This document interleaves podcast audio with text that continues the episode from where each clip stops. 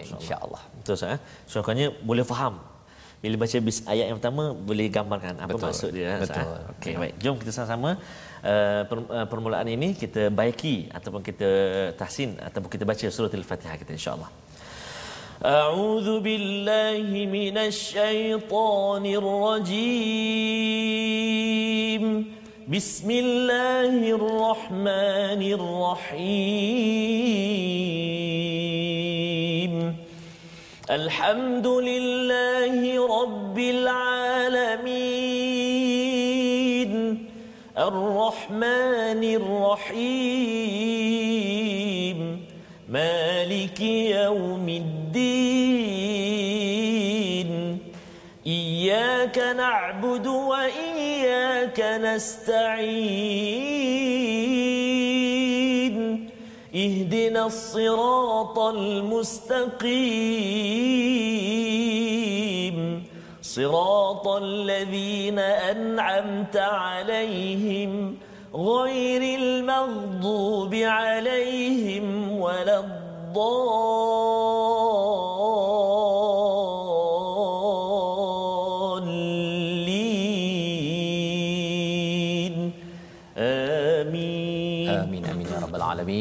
Bacaan Al-Fatihah ya, satu surah yang kita akan ulang Ya. daripada Abu Sa'id Al-Mu'alla berkata pada ketika saya sedang melaksanakan solat tiba-tiba Hmm. Rasulullah memanggil ya. Rasulullah panggil, cuba tuan-tuan bayangkanlah ya kalau katakan orang yang kita hormati Hmm. tiba-tiba panggil kita ya, tiba-tiba panggil kita dan ketika itu uh, beliau awal-awal ni tak datang tapi lepas tu datang Ah, masya-Allah. Rasulullah memanggil kerana nak mengajarkan Al-Fatihah. Masya Allah, Ya, Masya dan bila bercakap tentang mengajar Fatihah kalau orang kata saya nak bagi awak teknik, teknik kalau awak amalkannya awak berjaya. Masya Allah. Ha, kan? Ha, sudah tentu ramai orang kata wah Nak saya lah. nak uh, Mestilah. tips tersebut kan. Confirm lah. Confirm. dan ini daripada hadis ya uh, riwayat Ahmad ini menyatakan bahawa sahabat itu bersama Rasulullah diajarkan Al-Fatihah itulah Fatihah yang kita baca sebentar tadi yang bermula dengan bismillahirrahmanirrahim kalau kita perasan ustaznya Ya. ba sin mim ini tidak ada alif Ah, ya betul. ba sin mim Ah, terus Ah, tiga kali terus tiga perkataan Ustaz. tiga huruf Eh, tu. sorry, tiga huruf. eh? tiga huruf ya. Jadi kalau kita tengok dalam wahyu pertama Iqra bismi rabbikal ladzi khalaq ya. Bacalah bismi juga ya. Tapi ada ba alif sin mim Masya ya. Perbincangan ulama tentang perkara ini salah satunya ialah di sini tidak ada alif di sana ada alif. Terlebih satu alif sahaja pun ada manfaatnya. Ya. maksudnya apa? Maksudnya ialah kerana dengan nama Allah Ha, dengan nama Allah. Di sana bismi rabbik dengan nama Tuhanmu.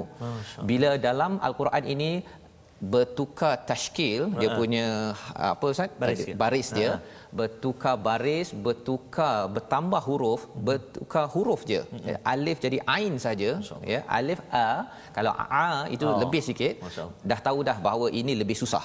Oh. Jadi bila ada lebih huruf di dalam surah Al-Alaq baca dengan nama Tuhan itu sebenarnya lebih susah ya tetapi bismillah ini adalah bacalah ataupun dengan nama Allah ini sebenarnya lebih mudah lebih mudah. Jadi ia sebagai panduan untuk kita tuan-tuan ya. Kalau katakan kalau katakan bismillah ini kita tak sebut dalam hidup kita ataupun kita tidak mahu bergantung kepada Allah Ya. Sepatutnya segan lah. ya. Kerana apa? Kerana dalam ayat ini tidak ada nama kita. Katakan saya bercakap sekarang dengan nama Allah. Ya kan? Ya. Dengan nama Allah. Tak ada pun saya bercakap, saya menulis. Pasal apa? Pasal sebenarnya bila kita melihat perkara tersebut, apa maksudnya? Perbuatan kita ni tak ada weight, tidak ada kesan besar pun sebenarnya. Yang paling besar adalah dengan bantuan daripada Allah Subhanahu Wa Taala. Itulah surah Al-Fatihah yang akan kita tengok berkali-kali ya. Ustaz ya. Kita harapnya waktu Zuhur nanti ketika kita semayang kita tahu bahawa ya Allah aku solat ini dengan namamu. Betul. Dengan bantuan daripada Allah. Sepatutnya itu lebih natural Ya. ya, mudah ya kerana ini tidak ada alif berbanding dengan surah Ya, Al-Alaq tadi. maksudnya Ustaz, uh, setiap benda yang kita nak buat ha, Ya. perkara yang kita nak buat mm-hmm. tuan-tuan dan puan-puan mm-hmm. mestilah kita dahului dengan bismillah Ustaz. Bismillah. maka pasti dan pasti Allah akan permudahkan memudahkan Masya ya Allah. dan hadis menyatakan bahawa uh, siapa sesuatu perkara yang tidak dimulakan dengan bismillah itu fahuwa abtar Betul. terputus keberkatannya Masya moga-moga ini panduan yang kita amalkan dalam solat Ya. dan di luar solat Ya. baik Kita hari ini Ustaz sebenarnya yeah. Fatihah uh, sedikit ya, segmen sedikit ya. Tapi kita nak teruskan pada halaman kita yang kedua. Ya, Mari kita lihat kepada surah Al-Baqarah. Apakah sinopsis surah Al-Baqarah ayat 1 hingga 5? Jom kita saksikan. Baik, begitulah uh, sinopsisnya. Pada ayat 1 hingga 2 ini kita akan melihat kepada kitab yang tiada keraguan sebagai sumber hidayah dan juga pada ayat 3 hingga yang kelima menjelaskan lima ciri orang bertakwa yang yang berjaya ya. Ha, jadi ini adalah uh, lima ayat sahaja pada surah al-Baqarah dan mari sama-sama kita baca Ustaz ya. Ya. Satu hingga tiga dululah Ustaz. Ya. Satu hingga tiga, tiga dah. Baik. Baik, terima kasih uh, Ustaz Fazrul. Uh, tuan-tuan dan puan-puan, para penonton yang uh, saya kasih sekalian, kita bersahabat dengan Al-Quran lagi pada hari ini. Uh, jom kita kalau boleh Ustaz, kita tanamkan azam kita, kita kuatkan semangat kita. Kak, jika bolehlah Ustaz, kita jangan terlepas walaupun satu ayat. Satu ayat. Ustaz, kita baca tu kalau boleh jangan kita terlepas walau satu ayat.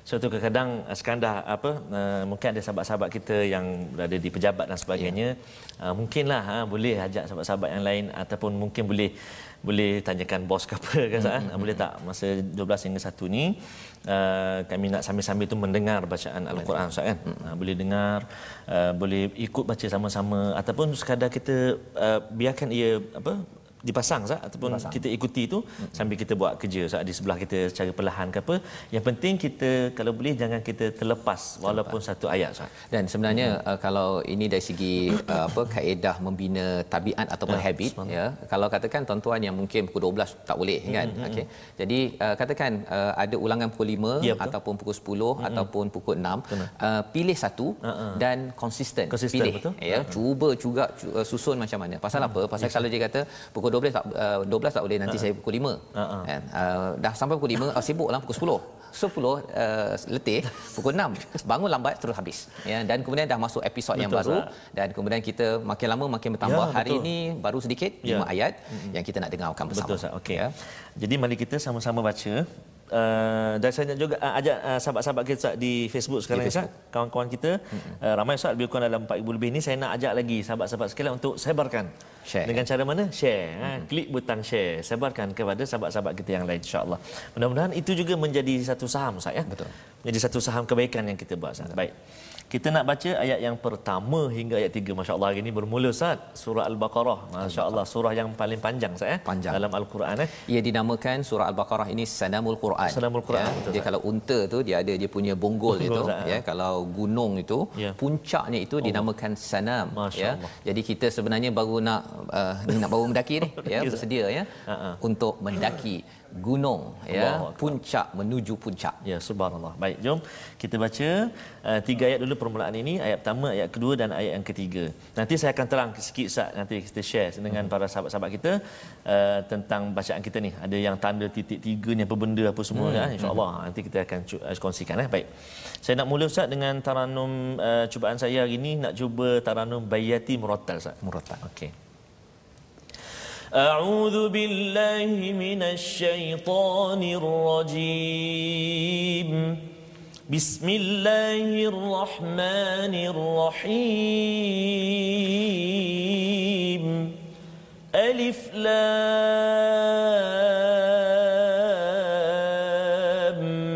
ميم.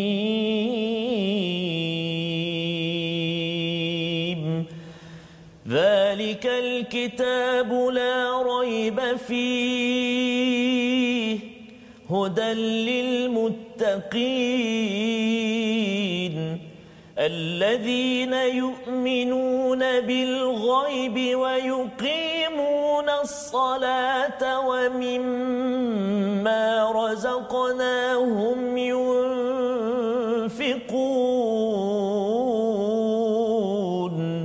صدق A'zim. العظيم Subhanallahu alazim ini adalah daripada ayat 1 hingga 3 kita ada 5 ayat je ya, hari ini Ustaz ya. Itu macam eh pendek. Pendek saja ya tetapi rupa-rupanya yang pendek inilah yang panjang. Allah. Betul, ya, yang Masya pendek inilah yang panjang. Pasal apa? Pasal surah al-baqarah ini surah yang turun uh, ketika nabi berhijrah ke Madinah. Ya ke hijrah di Madinah. Jadi selepas nabi dah 13 tahun uh, menjadi rasul baru turun surah ini. Hmm. tetapi disusun dalam al-Quran yang sama seperti di langit atas sana itu ialah begini nombor 2 Masya untuk tuan-tuan untuk saya ya bila saya bertanya pada cikgu saya uh, susunan ini penting ke? Kan? Hmm. dia kata penting kerana ini bacaan untuk umat. Ya jadi kalau ada yang kata uh, saya nak belajar daripada mana? Daripada wahyu pertama ke daripada surah pertama? Surah pertama, Surah pertama. Ha, saya banyak kali nak surah pertama ke wahyu pertama dulu kan untuk menyusun uh, my Ah, Quran time ini. ya. Katanya mula daripada awal pasal daripada surah pertama surah kedua ni dia ada kaitan Betul, Ustaz. ya dia ada kalau salah seorang daripada Imam Farahi Syekh Hmm. Farahi daripada Pakistan dia kata Quran ini dia ada tujuh tiang ataupun tunjuk tujuh uh, uh, Tunjang. prinsip Ah, prinsip, tunjang okey. tunjang ya tunjang. uh, jadi apabila kita bercakap tentang tunjang pertama ini pada surah pertama 2 3 4 5 Masya-Allah. Ya surah pertama surah al-fatihah mm-hmm. diikuti baqarah kemudian ali imran Ya. an-nisa dan juga al-maidah setiap tunjang itu dia mesti ada makiyah ada madaniyah. Oh, ha, jadi surah al-fatihah kita dah belajar semalam makiyah dan kita akan belajar sikit-sikit sepanjang siri My Quran Time ini. Ya. Dan empat lagi itu adalah madaniyah kerana tunjang pertama ini bercakap tentang perundangan. Ya. Biasa orang cakap undang-undang alamak takutnya uh-huh. kan. Tetapi sebenarnya ia dibina dengan keimanan daripada surah al-Fatihah yang kita belajar, yang kita baca setiap hari. Ya. Bila kita baca setiap hari, kita akan membina keimanan pada Allah, kita menjadi hamba, kita ikut pada Rasul, Ya. ya, jalan siratal ladzina an'amta alaihim.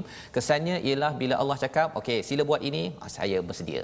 Bila kena surah Ali Imran buat ini, saya bersedia. Ya. Surah An-Nisa nanti uh, faraid contohnya Hmm. hukum harta pusaka, saya bersedia. Maidah kata jangan makan yang ini, saya bersedia. Kerana apa? Ia dibina dengan keimanan dalam surah Al-Fatihah dan kita akan pergi surah panjang Ustaz ya. Surah, surah kalau Baqarah dan surah Ali Imran, Ali Imran. ini digelar sebagai Zahrawain. Zahrawain. Ya. Uh, apa maksud Zahrawain Ustaz? Dia Dua dua surah yang apa, Sebagai sebagai apa ni? Zahrawan ya. ya sebagai uh, apa perhiasan, Perhiasan, betul. sebagai bunga hmm. yang uh, akan menyebabkan Masya Allah, kita Masya akan rasa wah al-Quran ni amat menarik Betul, Ustaz. ya. Jadi ayat pertama, ayat pertama ini alif lam mim ini dinamakan sebagai huruf muqattaah bahasa ya. Arabnya ya bahasa Melayunya huruf potong huruf potong. Jadi orang Arab bila dia dengar sahaja alif lam mim ini ya, ya Ustaz ya dia akan rasa kagum sangat uh-uh. terutama pada nabi yang tak pandai baca. Masya-Allah. Nabi tak pandai baca. Kalau katakan orang itu tak pandai baca, uh-uh. tiba-tiba anak tu cakap ABC, uh-uh. eh sejak bila pula dia tahu Masya ABC? Allah, Ha, itu kalau orang Melayu kan. Hmm. Ini kalau orang Arab bila ada cakap pasal Nabi tak tak tulis awalnya. Hmm. Jadi bila cakap alif lam mim ia mengejutkan kepada orang Arab dan dia merasakan bahawa eh Nabi tak tahu baca, macam mana boleh dapat alif lam mim? Ya. Ha ya. Dan ia adalah nida yang menyeru menyebabkan orang akan rasa okey saya akan beri perhatian. Ha, pasal kadang-kadang orang nak dengar nasihat terus susah Ustaz ya. Ustaz. Tapi bila ada alif lam mim, eh apa tu? Apa tu? Macam satu orang kata kejutan lah ataupun Kejutan. macam ha apa lah ha, macam tu lah kan. Contoh Ah, Ustaz. Ya, contoh. Dan itulah dalam uh, Imam Fakhr Razi menyatakan bahawa alif lam mim ini kita tak tahu maksudnya, tuan-tuan, saya tak tahu. Kesannya apa? Ia bukan ilmu baru tetapi adalah sikap baru kita ketika kita berinteraksi dengan Al-Quran. Ya, kita kata pada Allah, auzubillahi minasyaitonirrajim. Yang kita doa tadi, subhanaka la ilma lana. Maha sucimu ya Allah, tidak ada ilmu kecuali yang Engkau ajarkan. Ya, ya tambahkan kami ilmu. Dengan rasa khusyuk, tawaduk kita itu, ia akan membuka pintu hikmah dalam diri kita daripada Al-Quran. Ya. Ha, itu adalah alif lam mim. Jadi bagi ayah-ayah yang di rumah ya yang masih lagi PKP duduk kat Ya. rumah akan cakap apa? Uh, saya tak tahu nak jadi ayah terbaik Allah yang tahu. Bagi bos yang sekarang dah masuk ke tempat kerja walaupun baru habis mesyuarat apa tengah bermesyuarat tengah dengar My Quran Time sekarang ini bila kita tengok saja alif lam mim ya Allah aku adalah bos yang tak tahu Allah. Engkau saja yang tahu ya Allah bagaimana syarikat ini akan bertahan dan akan terus ke hadapan dengan panduan daripada siapa? Daripada Allah. Macam mana nak tahu ilmu Allah? Maka ia membawa kepada ayat yang kedua maksudnya ya. iaitu zalikal kitabula raiba fi hudal lil muttaqin. Ha, cuma ada tiga titik tu ustaz. Uh-huh. ha. Cuba biasanya okay. orang kalau pergi beli apa beli kasut kadang-kadang uh-huh. dia check juga ada titik tak kan? Tapi di sini titik lain. Okey ustaz. Sila ustaz tolong yeah. bantu uh, mencerahkan ya yeah, sahabat-sahabat al-Quran sekalian secara ringkas ni ustaz eh secara ringkasnya. Uh, dalam ayat yang kedua ni uh, ada kita jumpa zalikal kitabula raiba. Atas perkataan huruf ba tu ada satu mhm. tiga titik tu. Kemudian fi pun ada satu lagi tiga titik. Jadi ada setengah-setengah pelajar dia tanya ustaz yang ni uh, mesin cetakan rosak ke ustaz kata takut dakwah dia tertumpah ke apa. Kata tak bukan. Memang ada signifikannya iaitu lah kat sini kita dibolehkan untuk memilih salah satu wakaf ataupun kalau mungkin ada satu istilahnya dipanggil wakaf ta'anuk iaitu wakaf yang berkait. Hmm. ha, maknanya, maknanya berkait. Makna dia tu barangkali berkait kan. Jadi kita nak berhenti dekat mana? Kita se- seeloknya kita pilih salah satu. Contoh dalikal kitabul raib. Berarti kat situ. Kadang sambung fihi hudal lil muttaqin. Dan saya pernah dengar pun imam-imam di di Masjidil Haram baca dia berhenti pada raib ambil fihi hudan. Dan ada juga yang berhenti pada fi dalikal kitabul raib fihi hudan lil muttaqin. Ah ha, maknanya boleh pilih salah satu. Maknanya pilih salah satu ha, ya. bukan bukan kesalahan cetakan ke apa bukan. Bukan. Ha. Kalau berhenti dua-dua boleh tak? La raiba eh la raib fi ha. boleh tak? Ha, boleh juga tapi kaedah dia macam tu Ustaz. Macam ha, tu kaedahnya ya. seeloknya wakaf itu kita kena pilih salah satu untuk salah satu berhenti dia dan hmm. kita tidak balik. Ya. Uh, dan saya jika tak silap ada lagi tempat yang macam ni. Kita akan jumpa nanti dalam siri-siri yang akan datang. Ya. Penting Ustaz lima ayat ni sebab tuan-tuan dan puan-puan maaf saya. Ya. Sahabat sahabat sekalian sebab lima ayat ni memang lima ayat yang kita selalu baca Ustaz. Selalu baca. Selalu baca sebelum tidur. Betul. Kalau uh, ada majlis-majlis atau apa-apa perkara lah kita akan baca lima ayat ini memang menjadi ayat hafalan kita. Betul. Tinggal lagi betul atau tak. Betul. So maka penting untuk sebab tu saya kata tadi kalau boleh jangan tertinggal walau satu ayat. Betul. Jadi tak boleh pukul 12 Ustaz pukul 5. Pukul 5. Tak boleh pukul 10, 10. tak boleh pukul 6 pagi. Ya, Jadi ayat yang kedua ini zalikal kitabul raiba fi hudal lil muttaqin. Hmm. Kalau nak tahu apakah ilmu penting? Allah ilmu Allah. penting Allah. daripada Allah ya pasal kita tak perlu tahu semua perkara. Betul. Kalau tahu semua perkara, katakanlah Habis. saya tahu apa yang difikirkan, apa yang dikomen oleh 5500 orang di Facebook sekarang, Habis. jam kepala saya kan. Kalau saya baca komen sekarang jangan, ke jangan, kan pasal apa? Pasal ha. lemahnya saya yes. ayat satu tadi Allah itu pun Akbar. sebenarnya sudah menceritakan bahawa Fazrul kamu tu lemah Allah kan kamu tu lemah jadi kerana lemah itu Allah bagikan yeah. satu kitab zalikal kitabul raiba fi hudal lil muttaqin ya zalika itu sebenarnya hmm. itu ya tapi hmm. diterjemahkan ini hmm. ya pasal apa pasal sebenarnya zalika ini mencerminkan kepada kitab ini ustaz ya yeah. dia sebenarnya uh, sebagai satu apa satu kemuliaan masyaallah satu kemuliaan. Bila kita baca kitab ini, itu sebabnya tuan-tuan yang berada di rumah ada air sembahyang Allah. kalau boleh ya. ya. Kalau boleh uh, ketika baca, terutama waktu ustaz baca ya. ya. Kalau boleh dengar dan diam. Ya, ya. jangan pula kita buat apa bising-bising ke. Kalau tak kita tutup dulu, tutup hmm. dan kemudian uh, sambung baliklah pukul 5 nanti ke tengok balik terutama bahagian Quran. Kalau masa saya bercakap tak apa ya pasal apa? Pasal itu adab yang diajarkan dalam al-Quran. Zalikal kitabul la raiba fi hudal lil muttaqin. Dan al-kitab ini daripada perkataan kaf ta ba ha, kita nak tengok perkataan pilihan kita pada hari ini. Mari kita tengok apa maksud kaf ta ba maksudnya ialah asalnya menulis.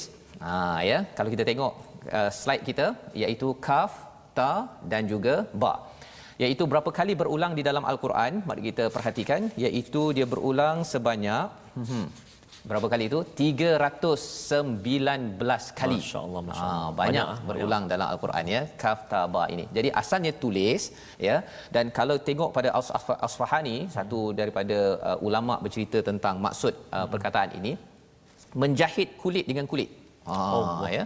Apa kaitan kulit dengan tulis dengan alkitab? ah, itulah bahasa Arab. Hari ini perkataan kedua tuan-tuan. Semalam ha mim ya. dal ya banyak kali berulang. Hari ini kaf ta ba ya. ya iaitu menjahit kulit dengan kulit kalau katakan uh, katabtu as-siqa itu maksudnya aku menjahit uh, membuat uh, tempat minum air daripada kulit. Ah. Uh, kulit tu sambung-sambung-sambung dia jadi macam kendi yeah, kan yeah, tempat yeah, letak yeah. air pada ah. zaman dulu zaman yeah, sekarang yeah, lah ya. Jadi kataba ini maksudnya mencantumkan kulit dengan kulit, mencantumkan huruf dengan huruf, ya. mencantumkan perkataan dengan perkataan, jadi akhirnya jadilah tulis. Masya-Allah. Ya, dan tulis dengan tulis, lembaran demi lembaran, lembaran jadilah al-kitab. Jadi al-kitab ini adalah buku yang tertulis dan bila cakap tentang kitab ini ada kaitan dengan uh, sesuatu yang termaktub ya hmm. tentang sesuatu takdir ya tentang apa lagi maksud yang dijelaskan oleh Asfahani saya bacakan hmm. iaitu uh, satu kewajipan sebagai satu keinginan itu sebabnya uh, kalau tuan-tuan yang mengkaji psikologi yeah. ada istilahnya journaling journaling, journaling. bagi tuan-tuan yang dengar my Quran time ini catat nota kan uh sebenarnya bila kita journal kita tulis dia akan menguatkan lagi keinginan kita hmm. nah ini di, di dikongsikan oleh Asfahani dia kata kalau seseorang itu ada keinginan dia akan ada ketetapan dia akan berucap dan tanda kekuatan kepada apa yang dia nak buat itu tulis. Masya-Allah. Ya, ha, sehingga kan uh, zalikal kitabul la raiba fi makin banyak tuan-tuan baca al-kitab ini, hmm. sesuatu yang tertulis ini, ia akan menguatkan lagi keinginan kita untuk berbuat kebaikan hmm. dan kebaikan yang kita buat itu adalah berdasarkan takdir daripada siapa? Masya-Allah SWT. Al. Al. Ya, ya. Alif Lam itu merujuk balik kepada Allah. Allah. Ini bukan buku biasa-biasa. Ya. Ini buku luar biasa, luar biasa dan tidak ada keraguan petunjuk kepada orang yang bertakwa ya, ya. dan bercakap tentang uh, tidak ada keraguan inilah yang kita menarik ustaz ya. Pasal ya. dalam uh, pemikiran kita ni ada banyak ragu-ragu. Mm-hmm. kadang-kadang kita tak jelas sesuatu perkara. Paling kurang bila tuan-tuan berinteraksi dengan alkitab ini apa yang boleh kita buat? Nombor satu ialah kita baca terjemahan. Ha, itu sebab dalam main Quran uh time saya akan baca kadang-kadang baca terjemahan Betul, kan sah. nombor satu. Mm-hmm. nombor dua ialah kalau kita ada bahasa Arab sikit mm-hmm keraguan itu lagi jauh hmm. daripada kita. Betul. Ya. Ha, kalau baca terjemahan kadang-kadang kita rasa macam hmm. ini cerita pasal kitab kat sana kitab kat kita apa ni Betul. kan. Itu nombor satu. Tak apa.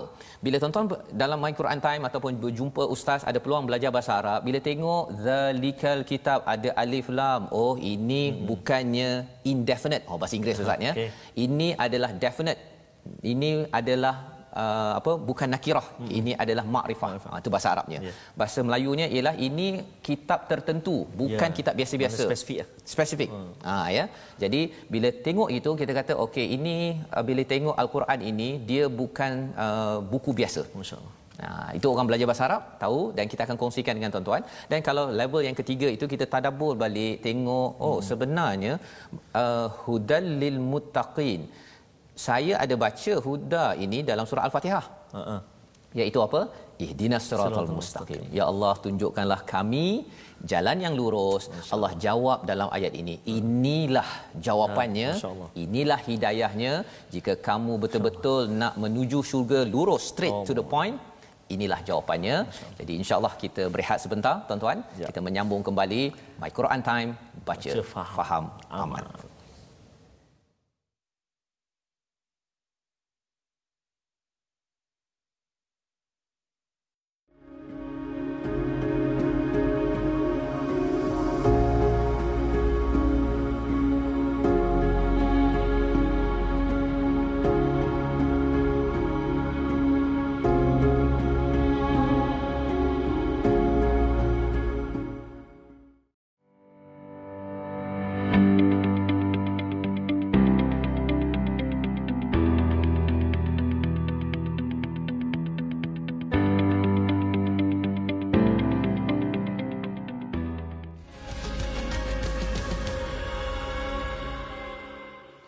Kembali kita dalam My Quran Time.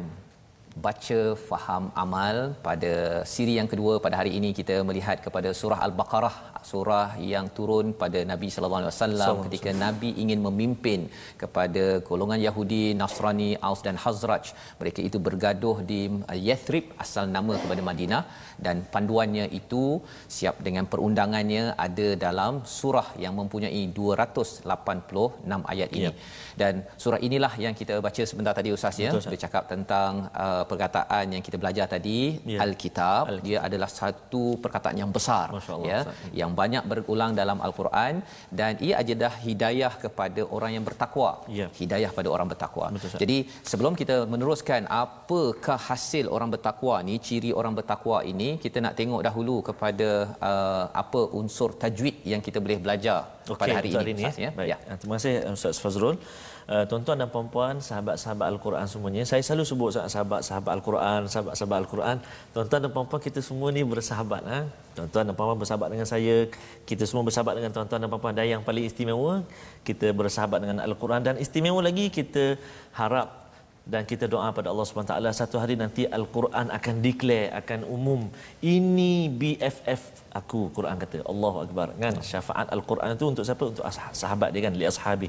Jadi mudah-mudahan eh. Dan saya nak jemputlah saya nak ajak tuan-tuan dan puan-puan sahabat-sahabat al-Quran semua untuk ikuti ataupun join kami dalam uh, FB FB sahabat al-Quran saya uh, di FB Facebook sahabat al-Quran. So boleh ikuti kat situ apa juga perkembangan hukum-hukum tajwid dan sebagainya eh. boleh boleh join kat situ insyaallah. Jadi untuk segmen tajwid pada hari ini uh, kita nak kongsikan dengan uh, tuan-tuan dan puan-puan semua iaitu semalam kita berkenalan dengan pengenalan ilmu tajwid. Hari ini kita nak tahu pula faedah mempelajari ilmu tajwid. Yang pertama menjaga daripada melakukan kesalahan-kesalahan ketika membaca al-Quran Ha, panjang pendek dengungnya mat sebutan huruf kan tebal tipis nak berhenti nak kat mana nak sambung kat mana masya-Allah banyak tu eh. Uh, yang kedua memberi keyakinan dalam pembacaan al-Quran yang betul. Subhanallah. Memang pun bila kita baca tu kadang-kadang kita keliru alamak yang ni dengung ke tak dengung ah yang ni panjang ni berapa harakat dua harakat ke dua rakaat? Tertukar ustaz dua rakaat perginya panjang.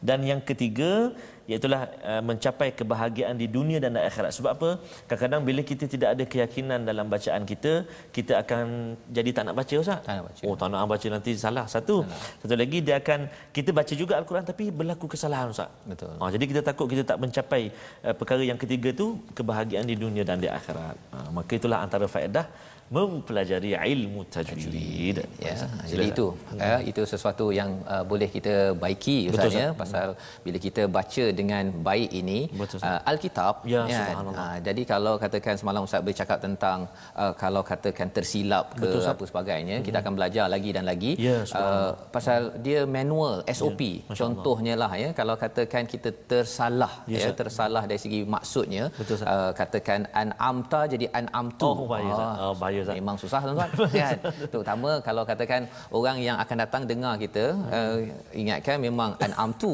kan rupanya nikmat yang aku bagi kan Allah jangan. nikmat aku bagi apa yang aku boleh bagi kan tapi an'amta itu Ya. maksudnya engkau beri Engkau, iaitu ya. merujuk pada Allah Allah SWT kan jadi itu tajwid yang kita Ya. akan belajar Ya, Ustaz. dan inilah alkitab yang memberi manfaat hidayah kepada orang yang uh, hudal lil muttaqin. Hidayah kepada orang bertakwa. Ada orang tanya ustaz ya kalau katakan Quran ini hidayah pada orang bertakwa kalau saya ni tak bertakwa? Allahu Akbar. Ah, kan? Akbar. kalau tak bertakwa. Rupa-rupanya takwa ni ustaz ya dia ada dua jenis. Oh, dua jenis ya. Kalau tuan-tuan kita tengok kepada pasal ini surah baqarah ini Ya. surah madaniyah. Betul, kalau surah yang lebih awal turun namanya surah uh, asy-syams Asyams okey. Tuan-tuan di rumah mungkin uh, hafal iaitu fa'alhamaha Fujuraha. fujuraha wa taqwaha. Semua orang sebenarnya Allah telah ilhamkan fujur ya uh, tentang keburukan dan Okey. juga takwa. Taqwa. Ha, yang takwa itu berbeza dengan takwa di sini. Oh, takwa di sana itu semua orang ada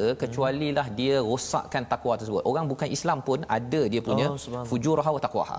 Ha, yang itu syarat penting untuk berinteraksi dengan al-Quran. Kemudian bila dia dah berinteraksi dengan Quran, Quran memberi kesan kepada dia menjadi orang al-muttaqin. Ha, ini ada al, ada al. Itu sebabnya belajar bahasa Arab kita tengok oh ada al. Oh kalau al ini maksudnya ini bukan biasa-biasa. Biasa-biasa. Ha ya kalau tuan-tuan nak senang ingat kalau tak ada al itu biasa-biasa tapi kalau ada al itu bukan biasa-biasa. Ya kita kena beri perhatian mengapa Allah letak al di situ? Maksudnya ini betul-betul bertakwa. Masya-Allah. Betul-betul ya. Dan bila betul-betul ia lebih kurang macam inilah ustaz ya. Kalau saya dulu belajar uh, uh, salah satu yang saya belajar lah kan uh, kejuruteraan kimia. Masya Ya, itu belajar baru, belum jadi engineer lagi. Allah. Bila dah kerja betul-betul baru dinamakan al-jurutera. Ah kalau lah boleh buat begitu ya untuk kita mudah faham. Ya. Dan apakah ciri orang yang betul-betul bertakwa ini? Satu daripadanya yang ayat 3 tadi tu. Masya-Allah. Percaya perkara ghaib, mendirikan solat, infak daripada rezeki yang diberikan Yes. ya jadi kita nak baca sekali lagi ayat 3 terus ustaznya sampai So, ayat kelima kita nak memahami ciri orang bertakwa kesan Ya. apabila kita banyak berinteraksi dengan al-kitab yang kita sedang ikuti sekarang ini ayat 3 4 5 bersama ustaz Baik, Tarmizi terima kasih Ustaz Fazrul. Saya sambung tuan-tuan dan puan-puan. Jom kita sambung bacaan kita ayat 3, ayat 4, ayat 5. A'udzubillahi minasyaitonirrajim. الذين يؤمنون بالغيب ويقيمون الصلاة ومما رزقناهم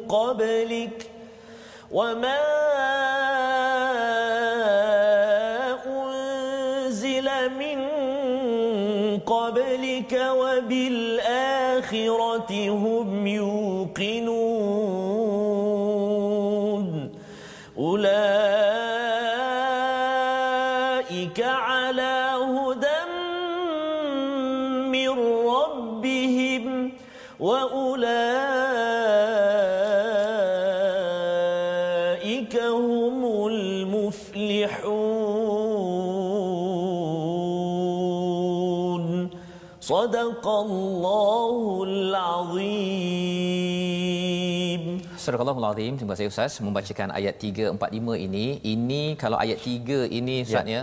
dia sebenarnya sinopsis kepada keseluruhan surah al-Baqarah. Masya Allah, Masya Allah. Ya, tuan-tuan, hmm. Eh, nampak macam uh, ringkas sangat yeah. kan. Hmm. Yang pertama orang-orang orang yang betul-betul bertakwa itu hmm. alladzina yu'minuna bil ghaib. Hmm. Percaya perkara ghaib. Masya Allah. Ya, percaya perkara ghaib. Yang kedua mendirikan solat dan daripada sebahagian rezeki yang kami kurniakannya dia infakkan. Masya Allah. ya memang uh, pendek ya.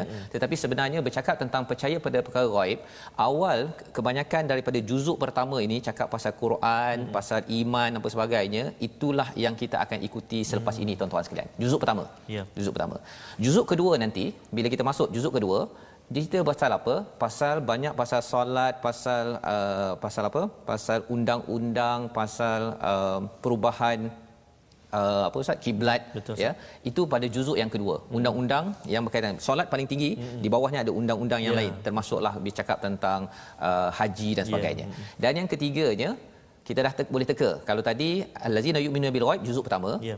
wa yuqimunas solah juzuk yang kedua ya. Banyak cerita pasal solat dan undang-undang. Yang ketiga apa ustaz? Yang tertinggal lagi daripada ayat nombor tiga tu? Wa mimma razaqnahum yunfiqun. infak. Infak.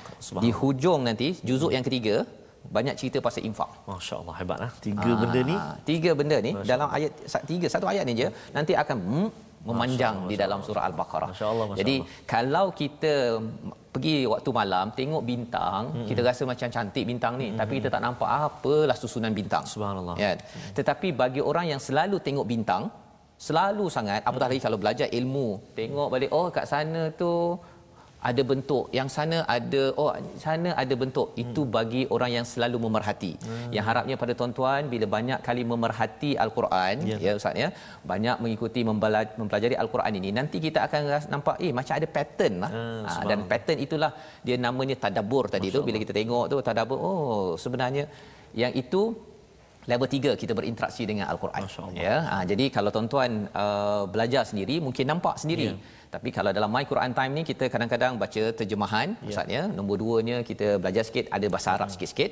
Dan yang ketiganya sekali-sekala kita tengok apakah apa istilahnya mutiara-mutiara. Hmm. Oh, ha, kalau masuk laut itu nak kena selam ke Selam, bawah betul, dapat dia punya mutiara. Oh. bawa kepada tuan-tuan ha nah tuan-tuan Wah. sekalian yang harapnya tolong kita doa sama-sama Ya, ya kita dapat perkara tersebut.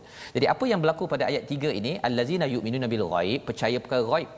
Quran dia menyebabkan kita ini percaya perkara ghaib. Ya, Ustaz. ya, perkara ghaib ini Ustaz ya sebenarnya adalah satu perkara yang amat powerful. Masya Allah. Contohnya lah contohnya saya bukan nampak pun tuan-tuan yang 5800 sekarang ni Masya Allah. tak nampak pun. Yes. ya tetapi kerana ada ilmu ya dan percaya eh sebenarnya ada orang yang sedang online sedang mendengar sekarang. Jadi kesannya apa Ustaz. kita dapat manfaat. Banyak kejayaan-kejayaan besar di dunia ini hmm. dia bukan dengan perkara yang kita nampak depan mata. Kalau depan mata saya dengan ustaz je ustaz berdua je. Ya Ustaz. Kan? Tetapi kerana perkara tak nampak Ya. ya dan allazina yu'minuna bil ghaib ini bukan sekadar biasa-biasa tetapi al ghaib itu merujuk kepada percaya pada Allah yang kita tak nampak, Ustaz. percaya pada para malaikat. Enam rukun iman yang ada itu semuanya adalah al ghaib. Bagi setengah orang dia rasa tak jelas tetapi bagi orang yang baca al-Quran makin lama makin jelas. Makin lama kita rasa bahawa ya Allah betul lah ya Allah COVID-19 ini Hmm. engkau beri untuk kami kembali padamu ya Allah. Kita nampak perkara tu. Bagi setengah orang kata, "Hei, menyusahkan betul lah virus ni." kan? Asyik datang dulu ada SARS, ini ada uh, COVID-19 kan. Hei, susah betul. Tetapi bagi orang yang nampak, ha, yang percaya pada perkara dia nampak lain. Nombor satu. Yang kedua, wa yuqimuna salah.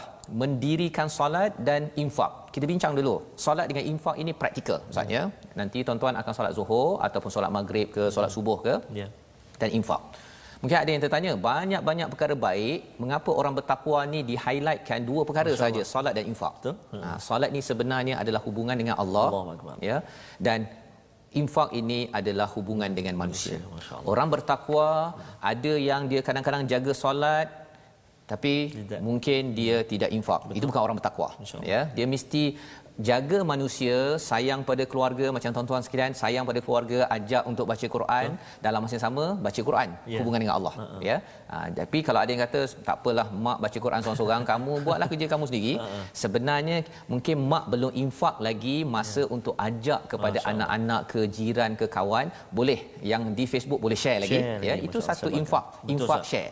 Betul, Ha, kan? Betul. infak share dan lebih daripada itu Allah bercakap tentang infak ini tidak ada spesifik di sini. Ya, betul. Yunfiqun ini rezeki apa saja. Apa saja. Ah, Sama ada masa, Betul. sama ada apa? ah, semangat, Ya. kata-kata berhikmah, duit, Ya. kuih. Ya. Ah, kan? Kadang-kadang kita ingat apa lagi infak tu duit saja Ustaz. ah. Ya. Musangking. Musangking ah, kan yang kita dapat baru ni ni Ya, kan ha, itu adalah infak terima kasih kita ucapkan kita masih lagi mengucapkan terima kasih pasal apa bukan kena bagi semua musangking Ya, Ustaz. ya Allah cakap sini wa mimma Mimma. ha kan daripada sebahagian rezeki katakan Ya. Tuhan yang bagi hari tu ya tuan ke puan kita tak tahu Ah, ya. bila dia bagi tu dia bagi beberapa ulas kan sebahagian ni sahaja. Allah minta sebahagian Betul. sahaja ya bukan semua ha, yang itu yang kita belajar maksudnya Allah ni tahu bahawa psikologi kita bahawa kalau bagi semua Allah. Maksudnya macam Abu Bakar bagi semua tu. Ha-ha. Yang itu Abu Bakar Allah. level Masya tinggi ya. Tetapi kita boleh bermula dan tuan-tuan Ya. makin kita percaya perkara gaib makin mudah solat. Makin mudah kita solat, makin kuat kita solat, kita akan mudah tolong orang. Masya Allah. Jadi kalau katakan ni package package ya. Kalau katakan ada yang kata dia ni kedekut lah tapi kuat solat itu maksudnya keimanan perkara gaib ni itu ada masalah. Betul Ustaz. Mengapa dia ada masalah begitu? Kerana ada kaitan dengan ayat 2 iaitu dia tidak dapat hidayah daripada siapa? Daripada al-Quran. Allah. Mengapa dia tak dapat uh, hidayah daripada Quran tapi dia khatam Quran? Rupa-rupanya dia tidak alif lam mim. Hmm, iaitu dia tidak baca Quran dengan rasa rendah diri, ya Allah aku tak tahu, aku nak belajar isi kandungannya, tapi Hmm. mungkin dia baca Quran tu khatam berapa kali? Ha kan.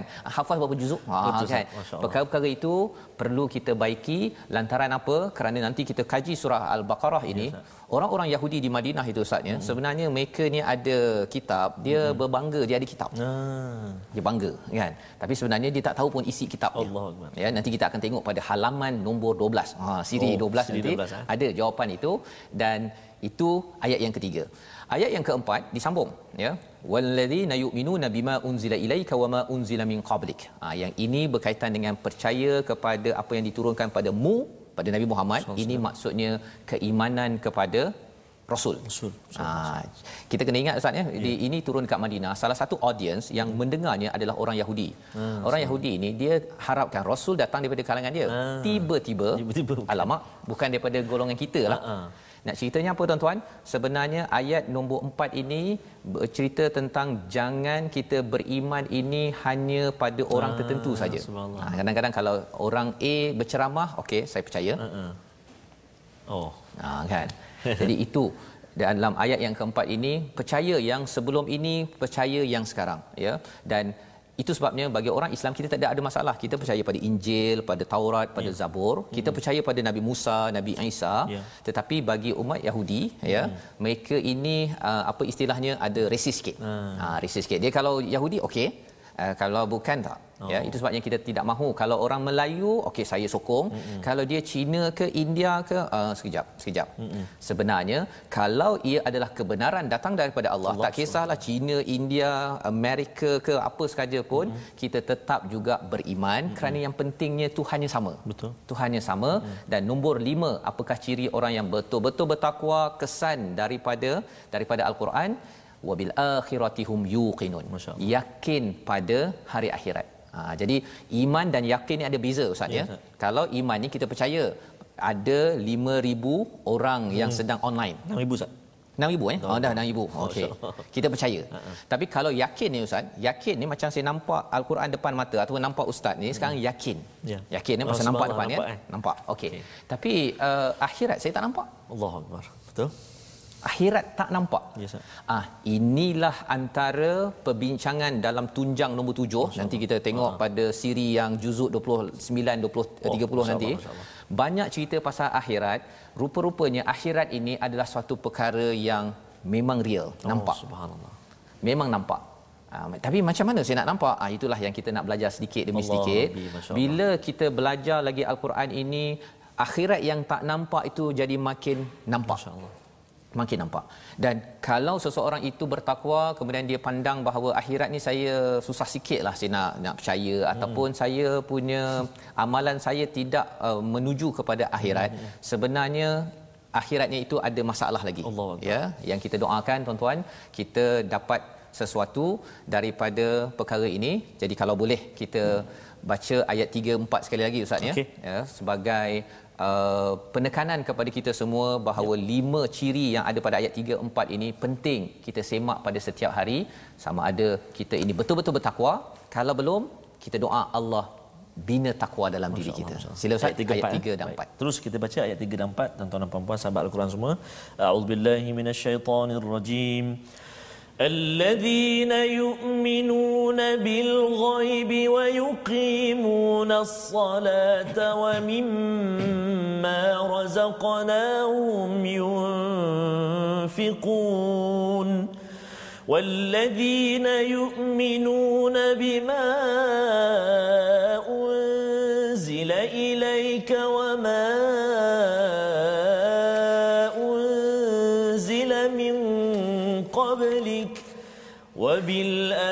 وبالآخرة هم يوقنون صدق الله العظيم Surah Allahul Azim inilah lima perkara yang kita akan semak berkali-kali sepanjang Al-Quran sudah tentu dalam surah Al-Baqarah ini akan diceritakan alladzina yu'minuna bil ghaib ini apa cabaran untuk percaya pada perkara ghaib yes, wa yuqimuna solah bagaimana cabaran solat ini nak ya. didirikan bukan ditunaikan didirikan, didirikan. ya. Dan yang ketiganya wa mimma razaqnahum yunfiqun. Surah al-baqarah ini adalah surah nabi dilatih menjadi pemimpin. Kalau tuan-tuan yang di rumah ya mengamalkan mengamalkan lima ciri orang bertakwa ini jadi ayah yang bertakwa ayah yang memimpin dengan kepastian daripada Allah. Janji Allah apa ulaika ala hudam min rabbihim wa ulaika humul muflihun mereka lah orang yang mendapat hidayah pencerahan daripada Tuhan mereka ya. dan mereka itulah orang-orang yang ber, berjaya. Salah satu tanda bahawa kita ini dapat hidayah Ustaz ya, hmm. ialah tuan-tuan yang berada di rumah, hmm. kalau katakan tanda ya, kita ni nak dapat hidayah daripada Allah, hudalil muttaqin, dia bila dapat alkitab sahaja, hmm. bila nak dapat hidayah ni, hidayah ini ada kaitan dengan hadiah. Oh subhanallah. Ha jadi psikologinya apa? Ha baca Quran okey okey okey saya suka. Oh, Macam dia dapat hadiah itu tandanya hidayah sedang nak sampai. Subhanallah. Ya. subhanallah. Ya. Ha, jadi itu sebabnya bila kita dapat satu perkara dalam al-Quran walaupun yeah. satu maksudnya hmm. katakan tuan-tuan di rumah hari ini satu jam hmm. ini sekitar hmm. satu jam ini dapat satu perkara saja kena cakap alhamdulillah ya Allah dapat hadiah. Itu akan menyebabkan Allah tambah lagi hadiah kepada kepada kita. Dan Allah cakap wa ulaika humul muflihun. Mereka lah orang-orang yang berjaya. Mereka dalam al-Quran falaha ini berulang 40 kali. Ini kali pertama. Nanti kita akan tengok berkali-kali. Dan inilah yang di dikumandangkan oleh muazzin zuhur nanti ataupun subuh nanti Ya. ataupun zuhur hayya 'alal falah. Falah. Ya, tapi hayya 'alal falah tu datang selepas hayya 'alal solah. Solah. Kita akan faham betul-betul solat ni apa walaupun kita tahu sembahyang Ya, tapi rupanya surah al-baqarah ini akan mencerahkan kita insya, Insya Allah. Allah. Sebabnya tiga perkara yang boleh kita ambil daripada halaman nombor dua ini sebagai resolusi kita. Yang pertama, kita menyerah diri dan tunduk ketika berinteraksi dengan Alkitab dengan Al-Quran Ustaz ya. ya. Kalau kita makin minta ya Allah tolong ajar kami ya Allah Rabbi zidni ilma Allah akan pimpin. Yang pertama. Yang kedua, interaksi dengan Quran tanpa keraguan. Ya, tanpa keraguan maksudnya sebagaimana kita yakin Allah memberi kita oksigen pada setiap hari, Allah yang sama boleh beri kita lebih lagi hidayah yang lebih penting, beri ilmu yang perlu kita tambah pada setiap hari. Dan yang ketiga, jaga solat dan infak. Kerana dua perkara itu tanda bahawa kita ini mendapat hidayah daripada Al-Quran. Menjadi orang bertakwa. Orang bertakwa adalah orang yang minta tolong pada Allah. Jaga segala masalah. Tolong ya Allah tolong saya selesaikan. Masya-Allah. mari sama-sama kita doa untuk kita memastikan ayat ini menjadi amalan kita insya-Allah Baik, Ustaz. Bismillahirrahmanirrahim. Alhamdulillahi Rabbil Alamin. Wassalatu wassalamu ala Rasulillahil Amin. Sayyidina Muhammadin wa ala alihi wa sahbihi ajma'in.